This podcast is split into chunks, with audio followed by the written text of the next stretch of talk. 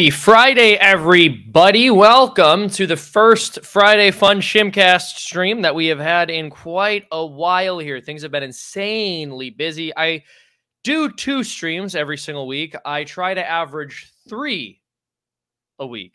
And so sometimes that ends up being two streams one week and four streams the next week. But this week we went with the standard three. And for those of you who are members of the locals community, after this stream is over in about an hour, you will be able to attend the fan Q&A where y'all can watch, ask questions. Uh, it's totally free to watch the fan Q&A. You just have to be in the locals community. If you want to ask a question, you do have to be a paying member, but sometimes people just like to chill on the sidelines, watch. If that's you, come on, join us. We'd love to have you there. A Couple news stories uh, to go over today some disturbing stuff, some less disturbing stuff. We got the black pills, we got the white pills. I'm giving you all everything you want, as per usual. I'm your dealer here, and I have not let you down yet. Don't worry, I don't intend to tonight.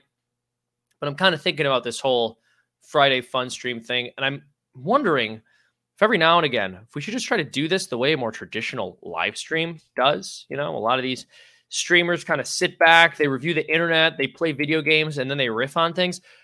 I pretty much just do a straight political talk show. If you guys would ever like to see me experiment with that on one of the Friday fun streams and just kind of review videos, keep it low key, not necessarily do a standard political presentation on the events of the past week, we can give that a shot. We could definitely give that a, a shot. Let me know. Vote on that in chat right now and maybe I'll make a decision about that. Uh, regardless, this is probably, as I mentioned, going to be like a little more low key than the Monday or the the Tuesday and Thursday streams. And uh, I hope y'all prepare your questions.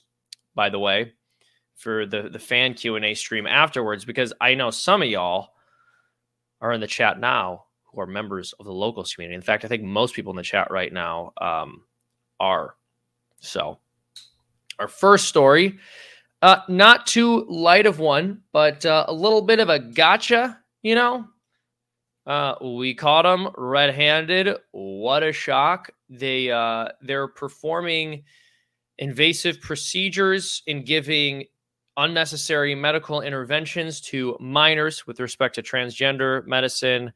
Uh, the thing that they have constantly claimed isn't happening, while it's simultaneously uh, being a good thing that it's happening, as it turns out, is happening. Ah, so Duke Health, the healthcare system affiliated with Duke University, has been denying that it aids in transitioning toddlers, even though uh, one of their affiliates, and in fact, the person who runs their gender clinic, said in 2016 that that uh, he transgenders patients who are as young as two years old. They're denying that this happens. Now, while they're saying they don't perform any surgeries on minors, that doesn't mean they're not transitioning them. This is a, a really important uh, distinction because transitioning occurs in, in several different phases, right? And it's not as if the moment a kid says, I feel like I'm a member of the opposite sex, or I like uh, pink rather than blue, whatever it might be, it's not as if at that moment they're transitioned. And no one on the right is arguing that that's the case, by the way. However, what happens is they will socially transition them and they will try to sort of groom them into seeing themselves as a member of the opposite sex when they, in fact, are not. And then they will start doing things like giving them puberty blockers and then cross sex hormones. And then the surgeries take place later. One of the entire points of giving puberty blockers and these cross sex hormones is so that the child does not develop as their body is intended to develop by nature, that they don't undergo the biological processes built into them so that they can grow into an adult. Uh, it's literally done with the express intention of helping that person to present more easily as a member of the opposite sex and to lead to theoretically a greater level of success with the more invasive medical interventions that come along uh, later. So when they say they're not transitioning minors, that's not true. In fact, the entire conversation around transgenderism, I would say, over the last year or so, has been a conversation pretty clearly uh, about the left explicitly defending a right to transition minors, all the while denying that they're doing it. This is the sleight of hand. They'll say, well, we're not doing mastectomies or penile inversions to minors, which isn't true, by the way. In a number of states, it actually is happening to minors, but I digress. On a wide scale, the administration of puberty blockers or the administering of puberty blockers uh, is occurring. And minors are the only people who go through puberty, right? So, by definition, the only people who are receiving that particular medical treatment in order to transition are minors. So they can't claim that they're they're not doing this stuff to minors. So I'm going to keep reading this article from from the Daily Caller here. Duke repeatedly scrubbed its website of mentions of a doctor who once said he transitions kids as young as 2 years old. Education First Alliance reported that Dr. Deanna Adkins, who runs Duke's Health Gender Clinic, said in a 2016 interview that he transgenders patients as young as 2 years old. Duke Health has called reports about hospitals transitioning toddlers misinformation and stated that care decisions are made by patients' families and their providers and are both age appropriate and adherent to national and international guidelines. All right, there's there's there's quite a few things to say to that.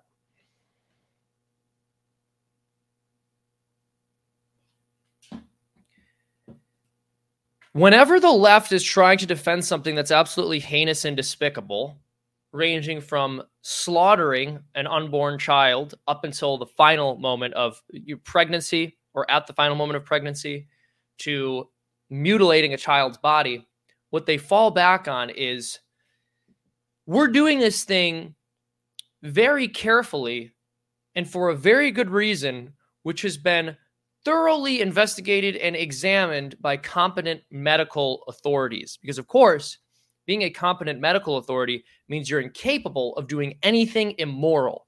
And it means that all of your actions are beyond reproach, even if the medical data available, which would suggest that you're taking a proper course of action, is extremely scarce and unbelievably thin where it does exist.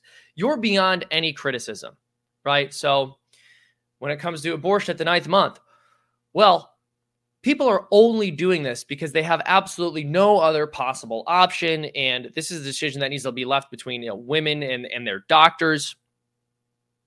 And, you know, it's not as if women wake up in the morning and just decide they want to kill their unborn child for no reason. We have to trust that there are good reasons to make this decision. Okay. So notice that there's no attempt to even defend this indefensible moral action or immoral action. What they do when they know they can't defend something really horrible and disgusting is they say, Yes, this thing is horrible and disgusting. Of course, no one loves it, no one's thrilled about it, but we have to allow it in these special circumstances because who are we to tell other people what they're uh, allowed to do and how could you as an empathetic individual tell this person who believes this is the right course of action that they can't take it? Okay this is not how we answer any other moral question. Okay when when we say murdering a toddler is wrong no one says well people don't just wake up one morning and decide they want to murder a toddler. They spend quite a lot of time agonizing over the financial status of their home and trying to find other people to adopt that child and seeking out other potential alternatives. And then when they just don't think there's anything else they could possibly do, and this is their only option, then they will make the incredibly uh, personal decision of murdering that toddler. But it's not like they just woke up one morning and decided to do it for no reason. So you have to be comfortable living in a society where this happens and there's no legal prohibition against it. Okay, so setting aside that that's a ridiculous claim that no one could make, you have no way of knowing if any and every person in that situation is only in that situation because of external factors they could do nothing to attempt to uh, prevent. It's impossible to say that not a single person who does this is a psychopath when this is indeed, by the way, psychopathic behavior and something that could only be expected of someone who's entirely brainwashed into thinking this horrible thing is acceptable by someone who is genuinely psychopathic and wants to make a quick buck off of slaughtering an unborn child. But, but, but, it doesn't matter because some th- things that are awful and evil are awful and evil regardless of how much you try to push this back in the direction of being something that we just need to allow individuals to decide upon rather than legal authorities. And so we see that with uh, abortion here. These are healthcare decisions made by patients and families. They're they're age appropriate. They adhere to national guidelines. Okay, yes, and our argument is insofar as those adhere to national guidelines, those national guidelines are wrong. Literally our entire position. So that doesn't really appeal to anybody but it sounds nice. And it sounds like a, a, caring, thoughtful thing to say, even though at bottom, what they're arguing for is to destroy functioning anatomy and interrupt healthy biological processes, which will inevitably drastically lower the quality of life for whoever undergoes that procedure, and for which we essentially have absolutely no research to suggest there's any kind of medical benefit even within the realm of psychological help, which is always what they they lean upon. By the way, all right, when it comes to gender transitions, when it comes to a sex change, there's not even an attempt to argue that this is something that results in positive outcomes for physical health. All right, you have to take these antibiotics for the rest of your life. The hormones that you're on have all sorts of horrible side effects that can shorten a person's lifespan and lower their quality of life. Uh, a man who has this fake vagina made, who has this wound in place of their penis, has to constantly dilate that so it doesn't heal up. It's really grotesque and horrifying, and there's no possible way to argue that it's an improvement to physical health. So they make the argument that it's necessary for mental health because if someone doesn't undergo these procedures, they're going to end up killing themselves. Okay, well, they've been doing this in the Netherlands for longer than they've been doing it anywhere else. And they have determined that there is no effect, or at the very least, no decrease on suicidality among those who undergo these gender transitions, these sex change procedures. So even if even if they could make the argument that this does decrease a person's chances of committing suicide, that would not make it a good or healthy thing to do to another person. But of course, it doesn't decrease the possibility that they're going to end their own life. That, in and of itself, which was by itself a very flimsy argument, and yet the only argument they had, is entirely disprovable based on the data that's coming from countries that have been doing this for far longer than the United States has. So they're they're holding an empty sack there. They actually they they don't have a the ghost of a point to quote Christopher Hitchens. They, there's nothing there. There's nothing there there has there has not been a single large scale controlled randomized trial for puberty blockers. So administering that kind of a, a treatment preventing a, a, young person from going through uh, puberty by using these puberty blockers. And by the way when i said there's no, there's been no um, controlled trials for puberty blockers i am referring specifically to puberty blockers as a, a method of treating gender dysphoria but there's been absolutely no studies to indicate that that's a, a safe or acceptable thing to do. Uh, but they still plow forward with it. Why? Well, because they're not interested in data, right? Sexual perversion blinds people. And this is a topic which is confusing for people because when I say this, there are many people who think that what I'm saying is every person involved at every step of the way of mutilating a minor in this way is someone who's getting off on that mutilation. That's not the case. Many of them are getting off on it. All right. We can't understate that. When you have an adult pervert who's pushing a minor towards mutilating their body, yeah, we absolutely can't write off that this is a, a sick sexual thrill for that disgusting pervert. Okay. However, there are people within the healthcare system or family members or even individuals at the, uh, the educational facility that first identified the dysphoria on some occasions who aren't necessarily pushing the kid along this path for their own sexual gratification, but who merely have given in to their own sexual versions in other ways and so who therefore don't feel they have a leg to stand on in criticizing anyone else's perverse behavior or suggesting more importantly that there's a way that human sexuality is supposed to be right? So to give an example let's imagine you have somebody who you know is using artificial contraceptives having sex outside of marriage consuming pornographic material. That's not so unthinkable or uncommon in this culture in fact, it's arguable that that's what you're told to do in this culture. Okay, well, this is a person who's living outside the bounds of the purposes of human sexuality. And so, even though they themselves might not get, you know, a sexual thrill by preying upon people who are struggling with gender dysphoria by trying to convince them to, you know, adopt like this autogynephilic lifestyle, even if that person, and again, as I've expressed, there are a lot of those people. But even if they're not that person, they're just someone who can't get themselves to admit that it's wrong to mutilate someone's body in that way because then that opens the door for saying human sexuality has a purpose. And once that door is open now, uh, they have to examine their own lifestyle choices. So once my point is, once the floodgates open, it, it's pretty impossible to stop this stuff because things they they become more perverse over time. And as more people buy into perversions, even ones that we see as less serious or harmful, they feel less empowered to speak out against far more disgusting and horrifying perversions, even when those perversions are inflicted upon children. Because A, they don't want to open the door to traditional sexual morality.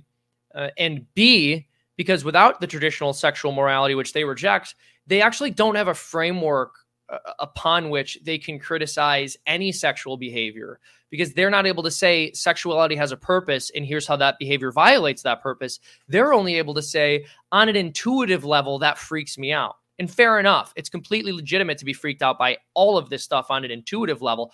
But if you don't have like the philosophical and moral underpinnings of a traditional sexual worldview, it becomes very difficult to argue against them. We're to check, check, cater. Cater Gator Catherine says we aren't doing the horrible stuff and it's good that we are. Amen. Right? Celebration paradox. We see it time and time again. Um, uh, this is why after the Durham report came out, and ever since it came out, I've just been bracing myself for the it was a coup. And here's why that's a good thing op ed. Uh, Uh, uh, Mary Perry uh, says even fully mature women can become sterile from going on Lupron. Interesting. Uh, I'm not familiar with that. I'll have to look into that. But that's, I mean, look, these hormones screw with your body, right? Uh, Terry Lynn says they don't want to look like tight laced fuddy duddies. That's also true. It's remarkable the the kinds of monstrous crimes against children people are willing to tolerate simply so that nobody compares them to the warden from Shawshank or the pastor from Footloose or any other conservative Christian hypocrite stereotype that they've seen in popular media. uh, yeah, people are, are really enslaved by the, the popular culture. Very sad. Uh, Stanley J says, transitioning is a conspiracy to reduce birth rates of a majority. Um, interesting. I, so my thing with transitioning in in in you know birth rates is people argue, and Tim makes this argument a lot that the purpose of these medical transitions is to reduce fertility. In some sense, I think that's true. Uh, just in the sense that yes, the demonic hates human procreation and so those who are operating based on these premises are unwitting servants of the devil. And they're going to do his bidding, and his bidding is always to prevent the creation of new human life. I don't think those at the top are saying uh, transitions are good because we want to reduce the number of people procreating. I, and I, I think they've pretty effectively reduced the number of people procreating just with artificial contraceptives on on their own and the the legalization and normalization of those drugs.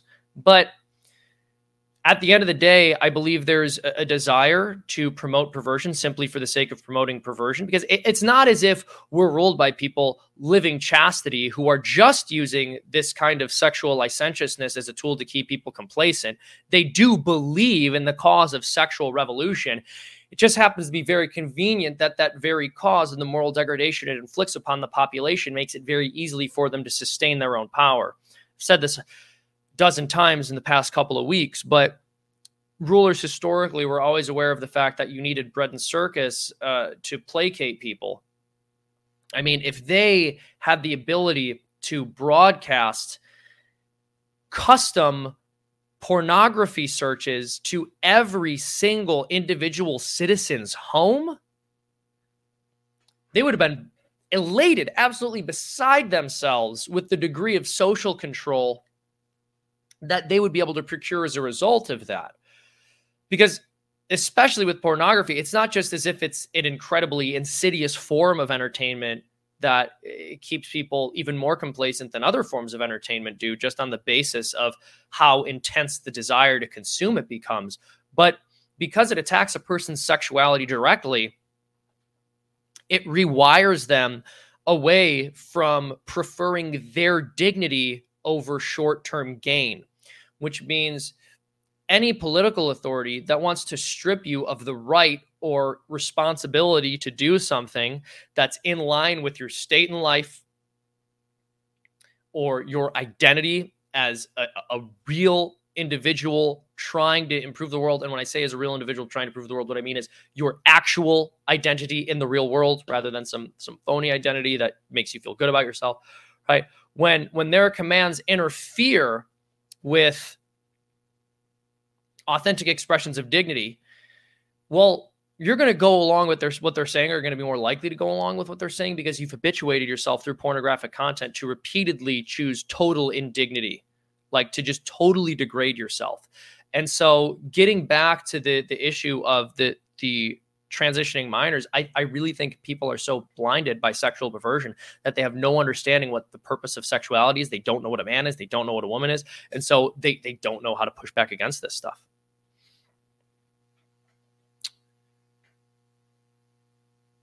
Mary says they care too much for what others think. We all could care too much for what others think. That no, it's it's true. I mean, there are people who literally sacrifice their family lineage at the altar of human respect. Yes, I will place my child on puberty blockers that will make them infertile for the rest of their life and greatly reduce their quality of life and reduce their lifespan, increase the probability that they're going to end up taking their own life, remove their ability to procreate, remove their ability to have normal, healthy sexual relationships without a tremendous amount of baggage, or uh, for them to have healthy sexual relations if they happen to detransition without an incredible uh, amount of baggage because I don't want people to think I'm a bad person for not participating in the mutilation of my own child. It's sick. Mary says the demonic hates human flourishing. None of these people uh, are going to flourish. It's true, not not unless they turn away from that path. And this is what people don't realize, right? everyone is comfortable with some someone you know or, or, at least i should say many conservatives are comfortable with a person being christian so long as they don't bring that outlook into their political worldview too explicitly but look the reality is if you do believe in jesus christ if you believe in god if you believe in what the scriptures tell us and what we know based on you know church tradition throughout history and teaching demons are real Right? Disembodied spirits are real. And uh, disembodied isn't even the right word, I suppose, because demons never had bodies. So they were not like disembodied. They're just non embodied spirits. And we do know that they can influence human passions. And we do know that they hate human life. And I will say, I find it very interesting that the people who operate on the basis of their own feelings rather than doing a logical examination of their positions almost always end up supporting horrifically demonic stuff like abortion and sterilizing children, mutilating their bodies, uh, the, the flourishing of the pornography industry. It's, it's a bit curious. Uh, we have some mentions in chat. Um, Dooley Helix mentions uh, sexual mutilation being a, a, tribal issue historically. Yeah, I mean, sexual mutilation is a, a, massive problem, and this has been something that has plagued mankind. Uh, likely for all of history. I know that in many primitive cultures today, it still takes place. And by, by primitive cultures, I am including uh, our own here in the West today because we've degraded ourselves so much. Now, I remember several years ago, conservatives were spending a lot of time talking about radical Islam. And one thing we would point out is that female genital mutilation is a massive problem that we can't overlook, and we can't ignore the relationship between FGM and Islam. And the response from left wing individuals is the same response you always get from them when you're trying to critique an idea or set of ideas that they associate with a group of people that they prefer, which was not all of them do that, which is true, which is obviously true, right? Not all Muslims think that female genital mutilation is acceptable. Of course not. Of course not. The vast majority of progressives believe that genital mutilation is is totally socially acceptable. And I know what the response from lefties to hearing that kind of statement is going to be, by the way. It's going to be, well, there's a difference between a child choosing to undergo these medical interventions that will end up resulting in their anatomy being mutilated and a child in the third world being forced into something like this. Well, firstly, kids can't consent regardless. But also, every single culture that practices child genital mutilation grooms the children into thinking it's something they should want. That is not unique to what the left is doing in the United States. In all of these cultures, this is regarded as an honor or a rite of passage, and they do what they can to try to groom the child into seeing it as good and normal. And I'm not suggesting that all of the children end up seeing it good and normal, just as I would never suggest that all of the kids being mutilated in the United States by these groomers see it as good and normal.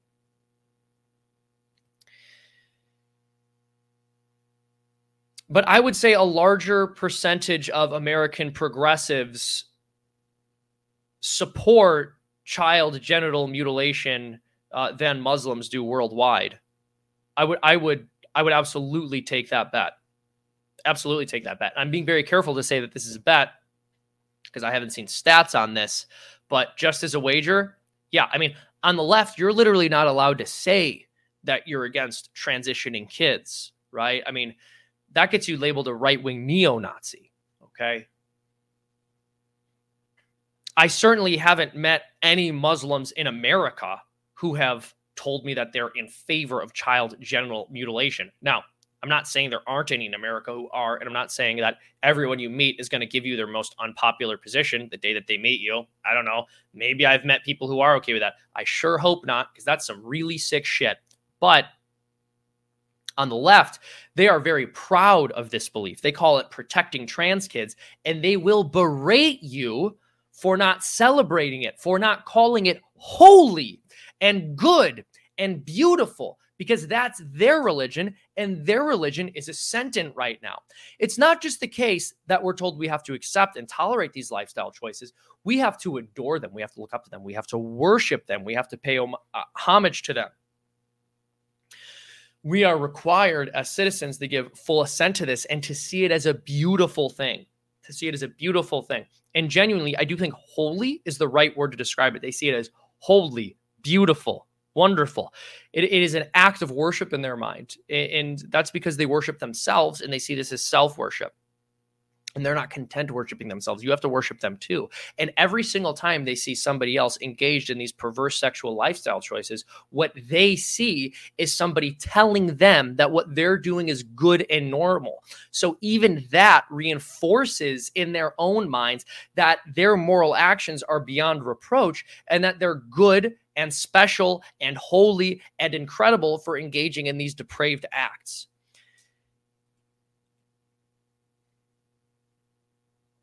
There's really a kind of uh, bizarre deification to it.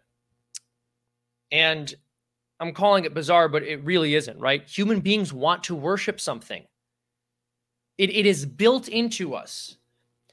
It is built into us. One of the, the great modern errors is seeing man as a mere blank slate that anything can be projected onto. It's simply not true.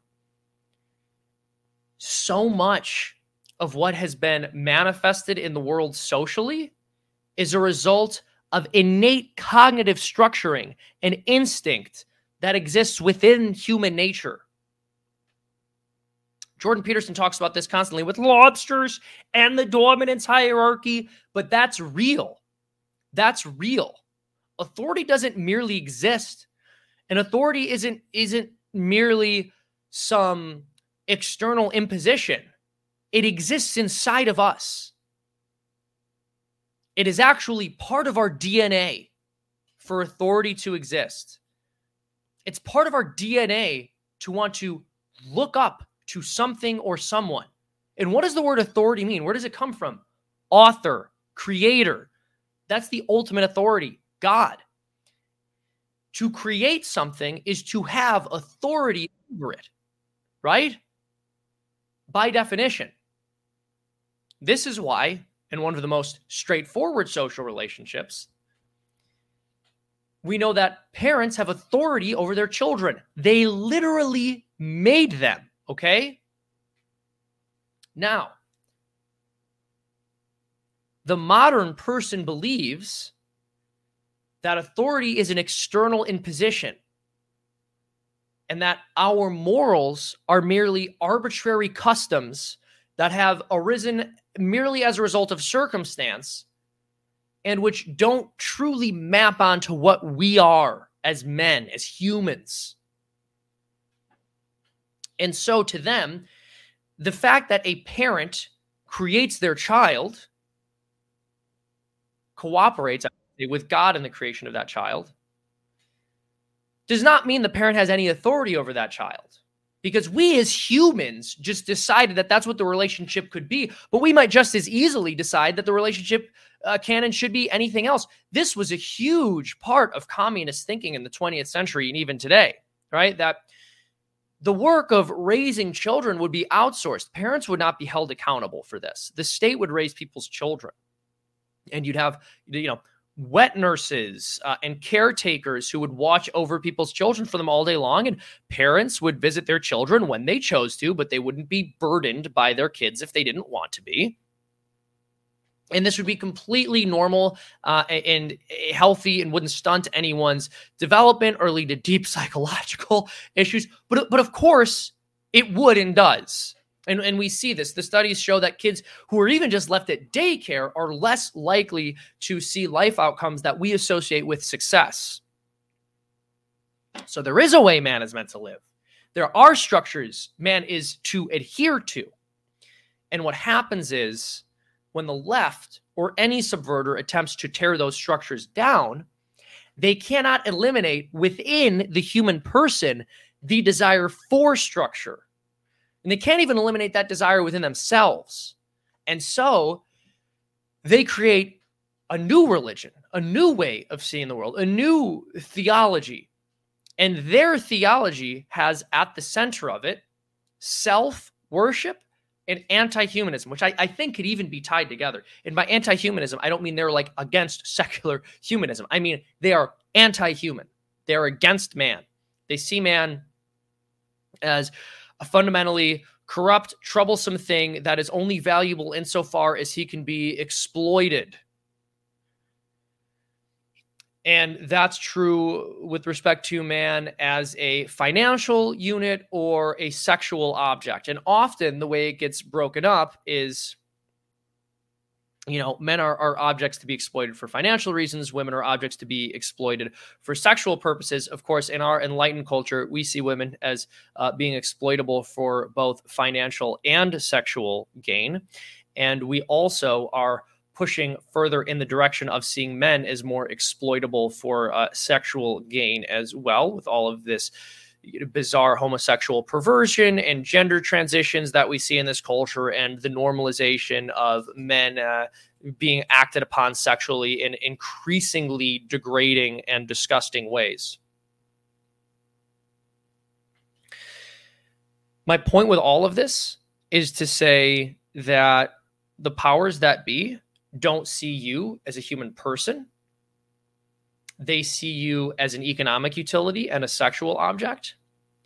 And my warning to you would be that anytime you watch pornography or have sex outside of marriage or you know put the dollar in trying to earn money in front of things that that genuinely matter uh, in life you're telling them that they're right you're telling them that you can be controlled you're telling them that you're going to obey.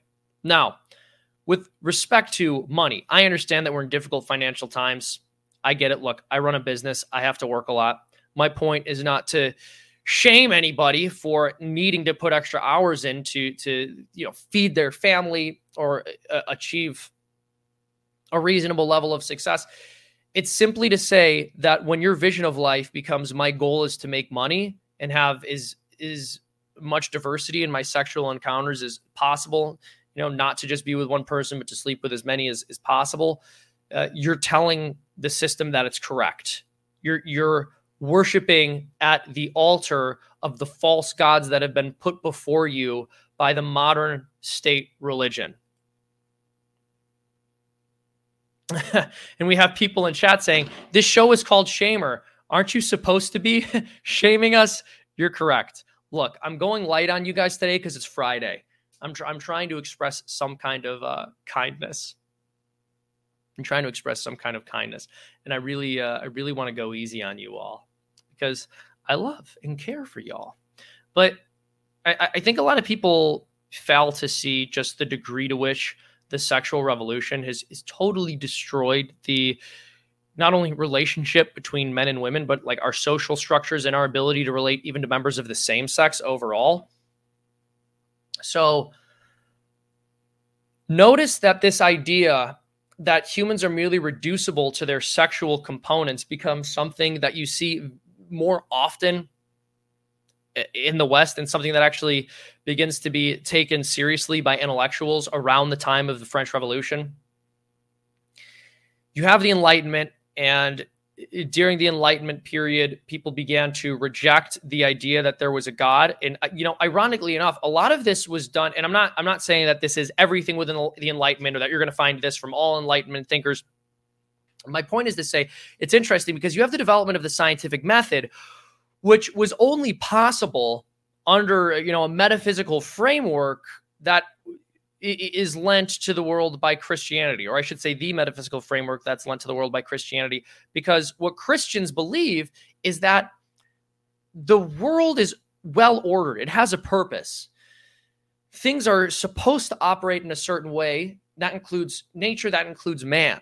And so if there's if, if there are governing laws over the universe, then you can learn about the universe through observation. And then you can use that knowledge to improve your material circumstances and your spiritual circumstances as well. What ended up happening was people became prideful and they said, well, we have this scientific method and it's allowed us to solve problems and build wealth in a way that has been completely out of the question historically. And so what they ended up doing was developing a, a kind of hyper skepticism and I believe this arose out of the degree to which people were able to separate themselves from natural consequences as a result of the wealth that we amassed from having these these Christian uh, insights and ideals. And so what happened was we ended take we ended up taking things too far in the direction of examining things based on their mechanisms.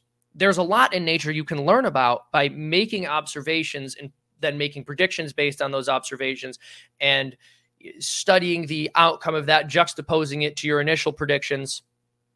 And the scientific method is, is a beautiful thing for all those reasons and more. But you risk reducing nature to its components. And as a result, of course, you end up reducing man to his components once you go too far down that rabbit hole. And once you have allowed your understanding of the order of the universe to be untangled from the creator who gave it that order in the first place. So you end up essentially being forced to believe that even though there are rules that govern all of nature with respect to our physical laws, it cannot be said that there are any rules that govern man's behavior with respect to the moral law. In other words, you can't see man and say there is a purpose to him, there is a way he ought to behave. All you can do is parse each mechanism that is part of him out, reduce it to its mere function, and fail to examine, or I would even say intentionally uh, push against the examination of what the greater purpose of that element of him is. So, to, to kind of summarize this particular part, um, there's a quote from Fulton Sheen that I, I, think does a great job clarifying what I mean here. It, he said, The Freudian understands man in terms of sex, the Catholic understands sex in terms of man.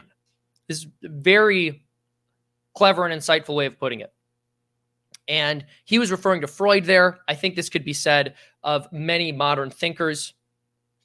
But basically, when you reduce man to his mere components, there is a sexual component, of course, and what is done is that sexual component is removed from man's nature. We have someone in chat saying, uh, "What about outcomes from actions?"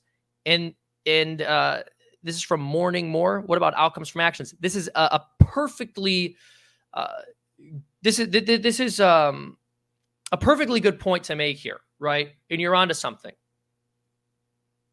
Why don't we examine the consequences of the actions of man. Why don't we look at his behavior and attempt to determine, based on the outcomes of that behavior, which lifestyles are healthier for man? Well, you don't really need the scientific method to do that. It's something that human beings have been doing for all of history. But what ends up happening invariably is our moral intuitions surrounding human sexuality uh, end up being borne out by all of the empirical information available. Yes, sleeping around does result in negative consequences for the individual as well as the person they sleep with. Well, who wants to hear that? And why would you be willing to hear that when, again, you can just reduce man to his mere components and not look at him uh, as a whole? You know, yeah, you know, the, the purpose of a person's sexual anatomy uh, by itself from this framework is simply to give pleasure, subjective pleasure, to the individual agent right? It's it's not looked at in the framework of man. It's not looked at with respect to its actual purpose and the broader picture, which is obviously procreation.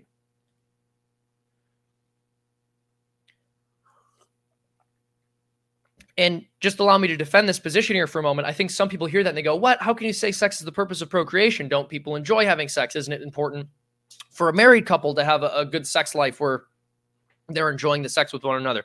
And of course, the answer to that question is yes. But this is also true of food, right? A person should ideally get pleasure out of eating. You should be eating foods that that taste decent and not stale, flavorless mush. But that said, like the purpose of eating is to fuel your metabolism, right? Food is there so you can eat it and receive nutrition from it and live. You should enjoy eating. There's nothing wrong with enjoying eating. Similarly, right? Sex is there for procreation. Doesn't mean married couples aren't supposed to enjoy sex. You know, in the same way that when someone eats, they're not sitting there thinking, oh, this is nutritious and I'm fueling my metabolism. they're probably just thinking this food tastes good.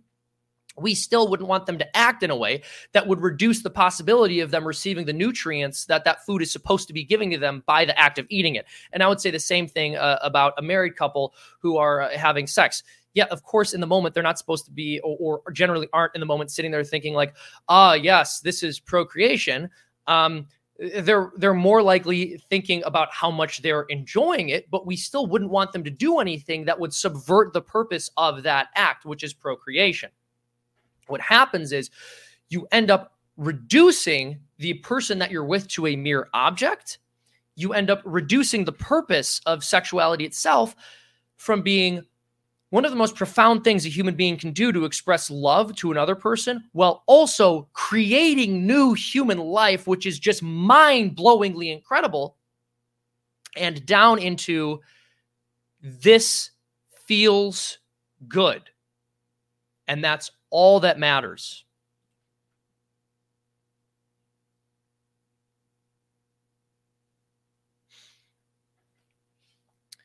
Now, when a person thinks that way, and it's not just with sex, I use sex as an example because it cuts to people's core and because it's so easily to exploit for political reasons. But this is true of sex. This is true of food, right? This is th- this is true of basically all of the human passions. Like everything we as humans have a desire to do uh, has a healthy expression and an unhealthy expression. And the healthy expression is better for any social structure in the long run. But the unhealthy expression makes it very, very easy for powerful people to control you.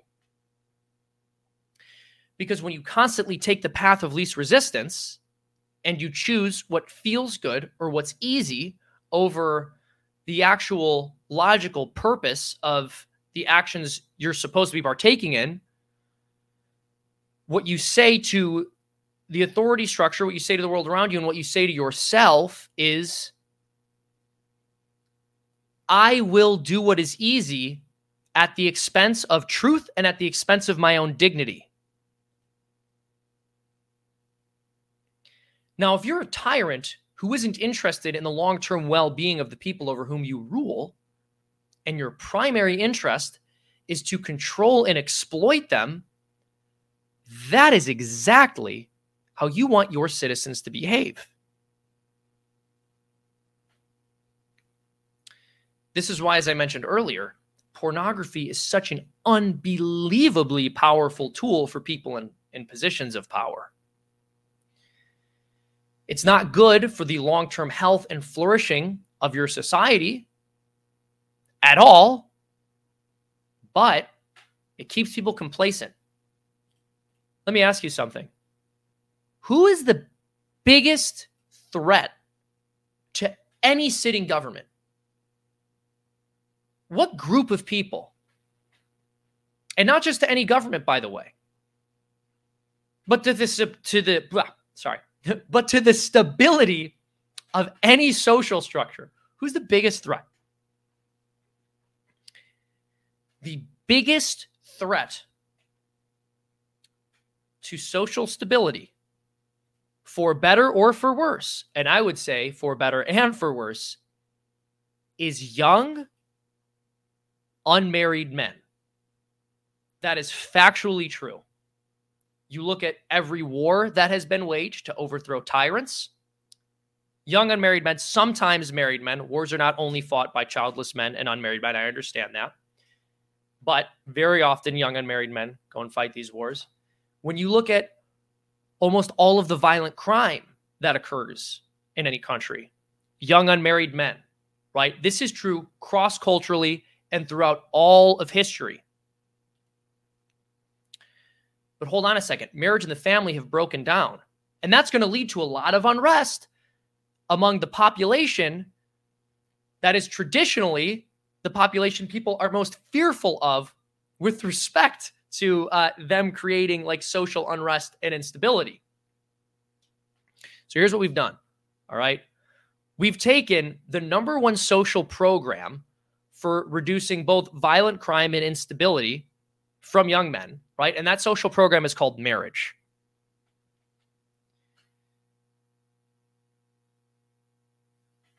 I'm not saying everyone is meant to get married. I'm not saying everyone has to get married.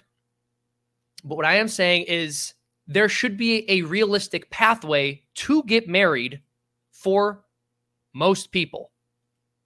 That doesn't exist in this country anymore, unfortunately. Or at the very least, it's far more difficult than it's ever been. So, that population of people, young unmarried men, would be a much bigger threat today than in any other moment in time. And in many ways, that group is. But there's one tool to keep that group of people complacent pornography. Because even though in other historical uh, contexts, men would get married much younger and as a result would have to consider their wife and children and restructure their way of thinking towards you know a, a more long-term woman and child oriented timetable and not merely short-term gain. What's happened in our culture is because there's really little opportunity for men to be able to provide for themselves and a family and get married they don't end up finding themselves in a position where they need to consider the long term and the way that married men do, but they are prevented from revolting, right? They are prevented from shaking up the social structures because they're kept complacent with pornography. Now, the difference is, of course, with pornography, you're not restructuring your brain towards short term sacrifice to achieve long term gain, the way people traditionally are when they start families, you're incentivized to only think about short term pleasure. So not only are you more complacent, you're a much better consumer. It makes you an, an ideal serf, an ideal serf because not only are you totally complacent, and not only has your, your fighting spirit been completely removed, so you're not causing problems uh, uh, for the oligarchs, and in most cases, you're not committing crimes. You know, some of these things are good. You're also not reducing the availability of a single woman in the sexual marketplace. Which means more elite people at the top of the quote unquote dominance hierarchy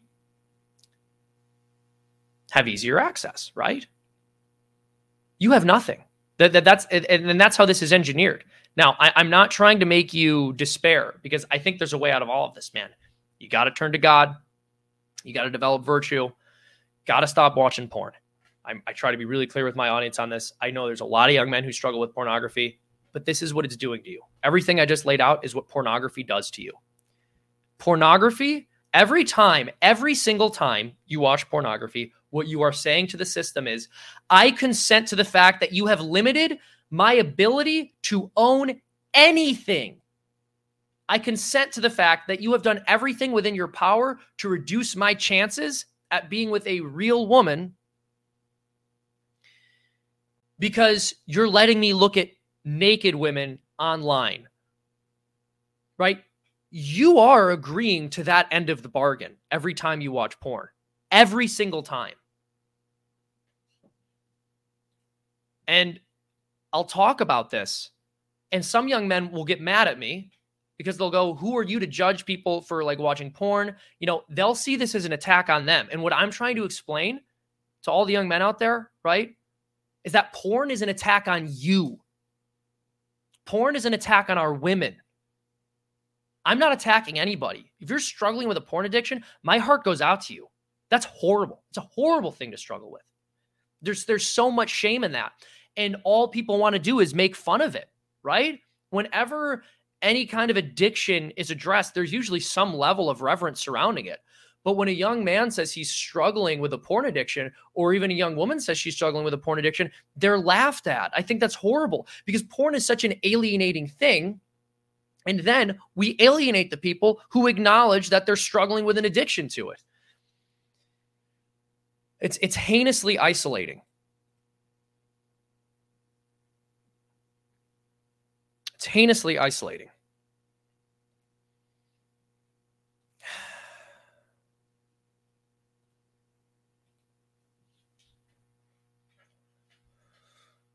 What I'm trying to say here is everything that the culture is promoting with respect to sexual licentiousness, right, it's bad for you.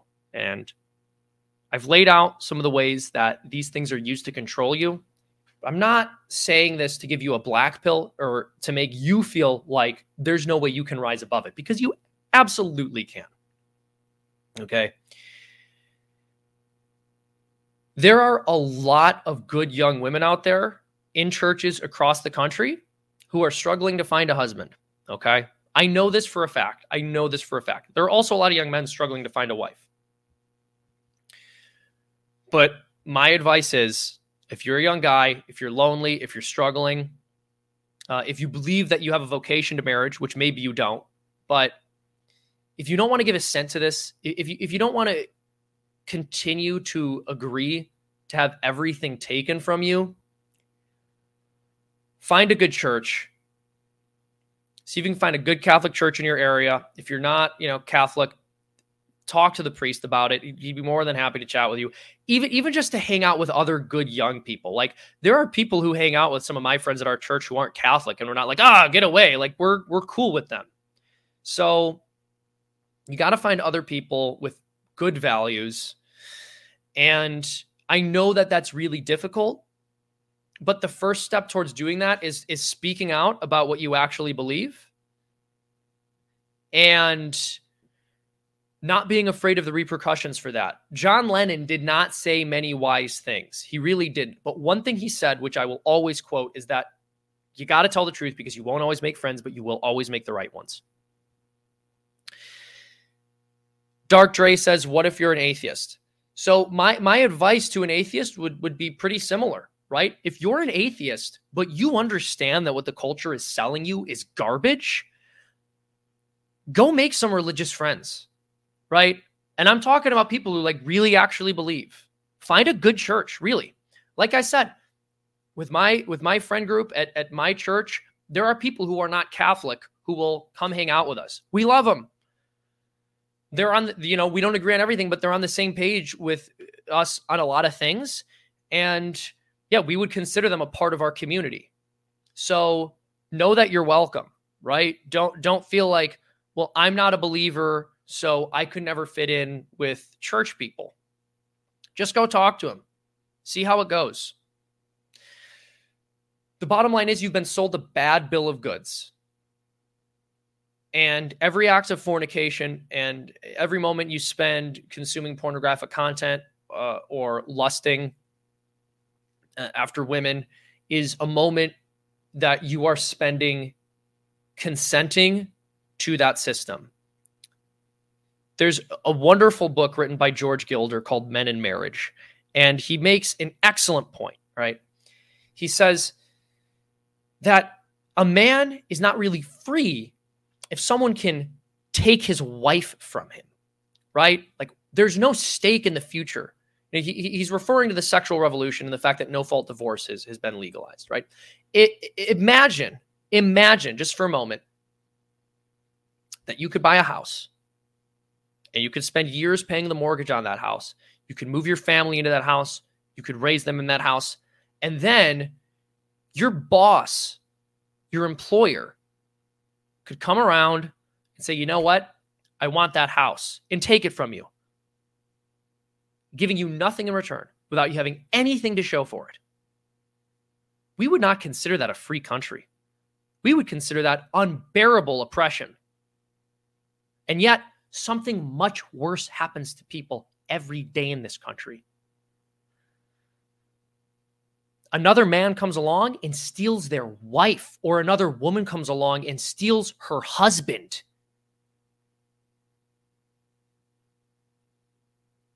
And there's no legal recourse or protection for them.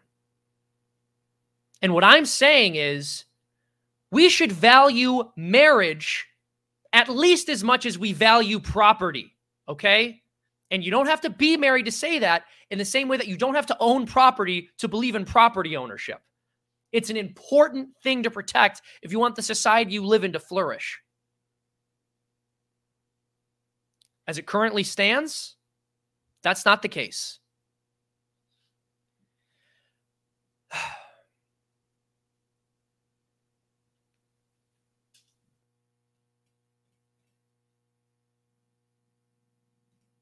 I'll end with this before we go to our our Q&A stream which by the way, if you guys want to hit that red join button and join our locals community, I'm going to be doing a Q&A in a few minutes here.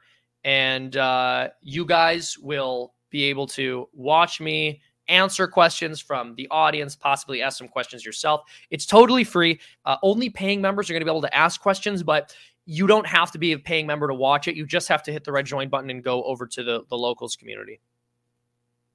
Before before I I uh, put my final thoughts on this, um, I just want to see what some of y'all in the chat are saying. Um, Afro Nasty 2000 said, good for evil. Simple as that.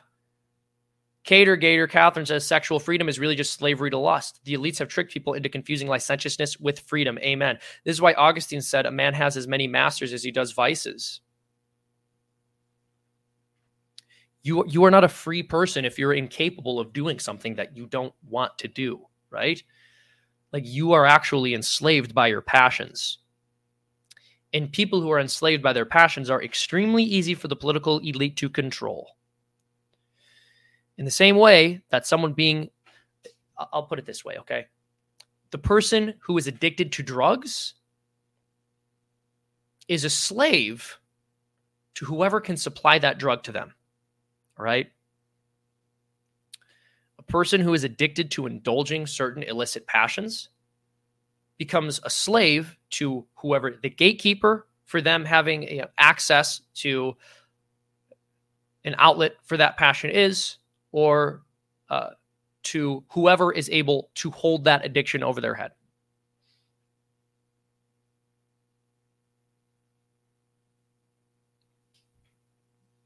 Uh, Lucy Lemonbug said, Bro, we synced up. Thank you. That's uh, they're quoting the FreedomToons video I just published the other day. Um, Mary says, if you're getting ready for college, consider a good Catholic college, uh, a good Catholic, a Catholic college, or a good Catholic college like Christendom. Absolutely. Um, most Catholic colleges are not good, right? I'll be the first to tell you that. Most of them are really bad. Um, Dark Dre says proposal abolish child support. It will disincentivize women from getting divorced. Uh, they still can. It will just be more painful.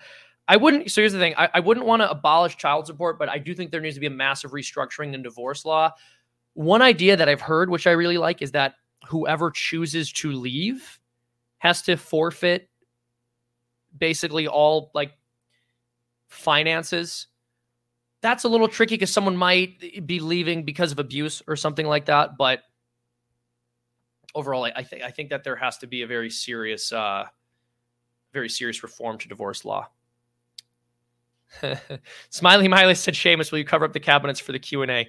So last Q and A, there were some cabinets behind me that I threw a towel over midstream because I didn't want people to know what kind of cabinets they were because I assume someone can dox me based on my cabinets. You know, if they could find Shia LaBeouf, like the, yeah, to find me.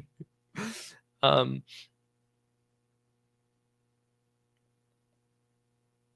Um, Morning Moore says it would be very difficult to establish through a legal uh, mechanism what fault would be in divorce. Even now, it's messy. Look, I agree. So, so here's the thing this is how no fault divorce got through in the United States.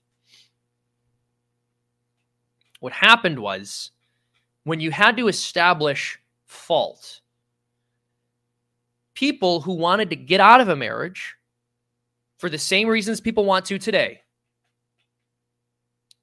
they didn't like this person anymore. They want to have sex with somebody else. The marriage is difficult, not necessarily reasons of abuse, right? Obviously, you have those circumstances. But you had people who wanted to leave marriages for just those standard reasons that we hear all the time today.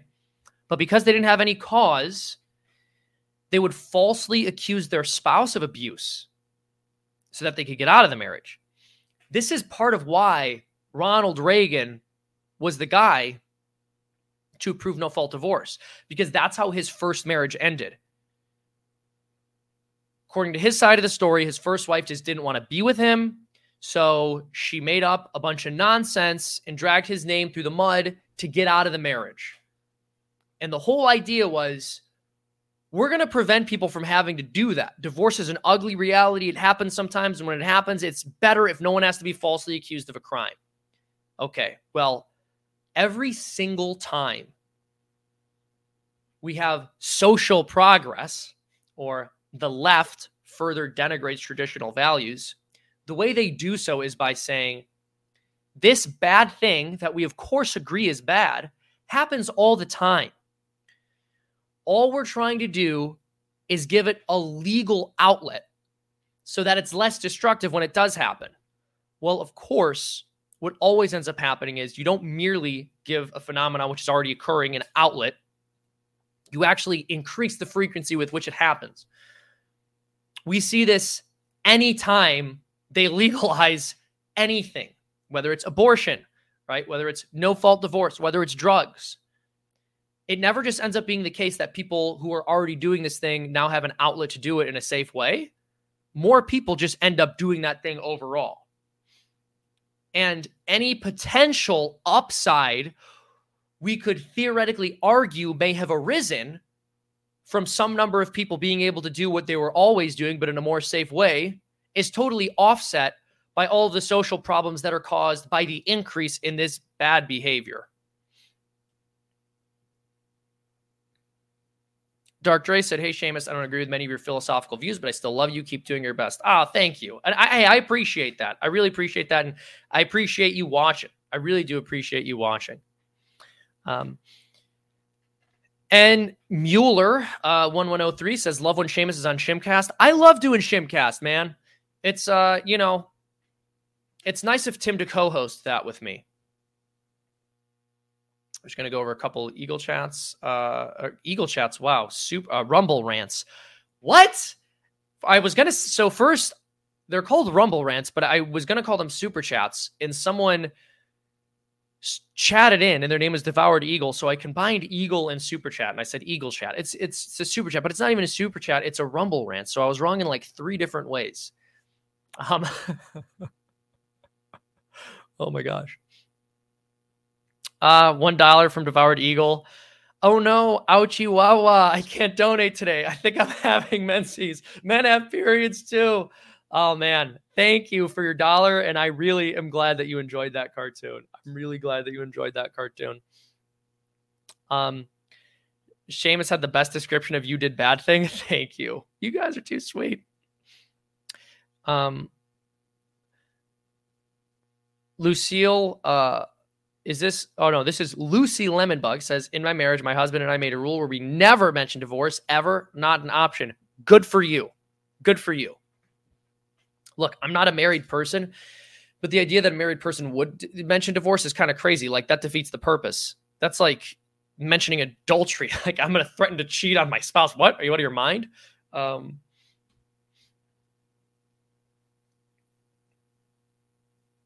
what is bad behavior or morals? Re he want bad thing. Um, Dark Die said, I appreciate you reading my chats. I literally watch Timcast every day, so it's surreal. Fanboy. Oh, thank you, Doctor. I really appreciate that. Thank you. And I, I really appreciate you tuning in. I really do appreciate you tuning in.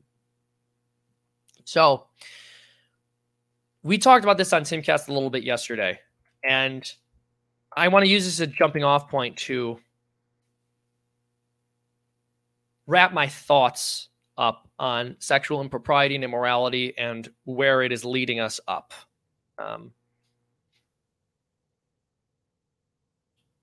we're talking about the fact that uh, Kim Petras was on the cover of Sports Illustrated. Now, for those of you who do not know, Kim Petras is a man who has had numerous surgical interventions so that they could appear as a woman. They're a pop singer and they're quite popular and they were recently featured on the cover of Sports Illustrated's swimsuit edition. Needless to say, this is disgusting. The question is why? Because conservatives are good at pointing out when something is disgusting. What conservatives are bad at is explaining why it's disgusting, because conservatives have actually lost their fundamental values. Many on the right saw this swimsuit edition with a man pretending to be a woman on the cover And their response was return to tradition. We want half naked women on magazine covers. Naked men aren't supposed to have fake breasts hanging out on magazine covers. But I really want to help the conservative movement remember and return to an understanding of, because this is something conservatives used to understand. It's that this kind of perversion, a man with fake breasts on the cover of a Sports Illustrated swimsuit edition, is actually the inevitable result of having nearly naked women on the covers of magazines for decades. Okay. Because naked women are not supposed to be on the covers of magazines either. But no one seems to care about violations of the natural law when that violation arouses them. What we have spent decades doing to women is degrading. It's wrong. Okay. It reduces them to their components and it reduces them to their sexual components, the things about them that men find appealing. The crime of pornography, in the words of Karol Wojtyla, is not that it shows too much of a person, it's that it shows too little of a person. And when, when a, a woman is defined by sex appeal and things that we consider sexually appealing, and then those things can be surgically implanted onto a man, in the grand cultural vision, he becomes just as much of a woman to us as women are, because that's all we value women on the basis of anymore. So, all this is the next step. It's the next progression in our system of thought. And it's the logical outcome of the philosophy that we as a culture read. And we do read philosophy. You might not think that modern man consumes philosophy, but he does. Of course he does. But his Aquinas or Aristotle or Augustine is Playboy or Pornhub or OnlyFans. And what that philosophy teaches him is that humans are not people. They don't have dignity. They're things to be used sexually. Did we think this was going to stop with women? Did we want this to stop with women rather than having desire to roll this back? This is something I want to ask to every conservative man complaining about men being depicted in these unnatural, degrading ways on the covers of magazines. Why didn't you care when it was being done to women? Why did you not care about the social wide sexual degeneracy and degradation that was being forced upon your sisters and mothers and girlfriends and wives? A man in a bra with fake breasts giving you a pornographic stare on the cover of a magazine should make you uncomfortable. That is disgusting. It does go an extra step in violating the natural law compared to a nude woman or nearly nude woman on the cover of a magazine does. I fully acknowledge that. But if you're disgusted by that, remember where it started. Okay, because Kim Petras being on the cover of Sports Illustrated Swimsuit Edition wasn't step one. It wasn't even step two, or so on. All right. This is not the logical conclusion because they're not finished yet, but it is one of the logical outcomes of the widespread sexual degeneracy that so many conservatives have been doing nothing to push back against because it was giving them more opportunities to see naked women easily. Okay. And we're not going to solve this problem. We're not going to solve this gender confusion or this degeneracy. We're not going to cure this disease until every man cries out in a loud voice no more porn. No more scantily clad women on magazine covers. Sex is no longer for sale. Because when we sell these intimate parts of ourselves or we allow them to be used to sell us products, we forget who we are. And we are just beginning to see the horror show that comes from that forgetfulness. There are things far worse than any of us have predicted, which are to come if we don't start pushing back. And that doesn't just mean pushing back against transgenderism, because transgenderism, sick as it is, is not the root. All right. The root is sexual liberation all of it has to be rolled back, or none of it is going to be. I love you guys. I want to thank you so much for watching. And if you want to join our stream, hold on a second. Hold on a second before I go. People are saying that these are, are first world problems, first world issues. Um, I'm not sure if this is in reference to me talking about like the complete subversion of sexual morality. And in some sense, that like is a first world issue in the sense that it's happening primarily in the first world right now. But believe me, it will turn our country into a third world country given enough time. Yeah, this is very serious. This is very serious. All right. I want to thank you all for watching. Please like, subscribe, uh, and in about, I would say, five minutes over on my locals uh, community, we're going to be having a live stream. And in that live stream, you wonderful people will be able to ask me questions. I'll give you answers. AMA about anything. We don't just talk politics. Uh, we don't just talk religion. We talk film, movies, television shows. So if you're a fan of me, if you're a fan of my work, if you're a fan of Shimcaster, you just liked hearing what I had to say today, consider hitting that red join button because it's totally free and you will get access to the fan Q&A where we're just going to talk about all sorts of uh, fun and interesting things. So, thank you all for watching. God bless you. Have a, a wonderful day. And I'll either see you in a few minutes in the locals community or I will see you Tuesday next time we stream.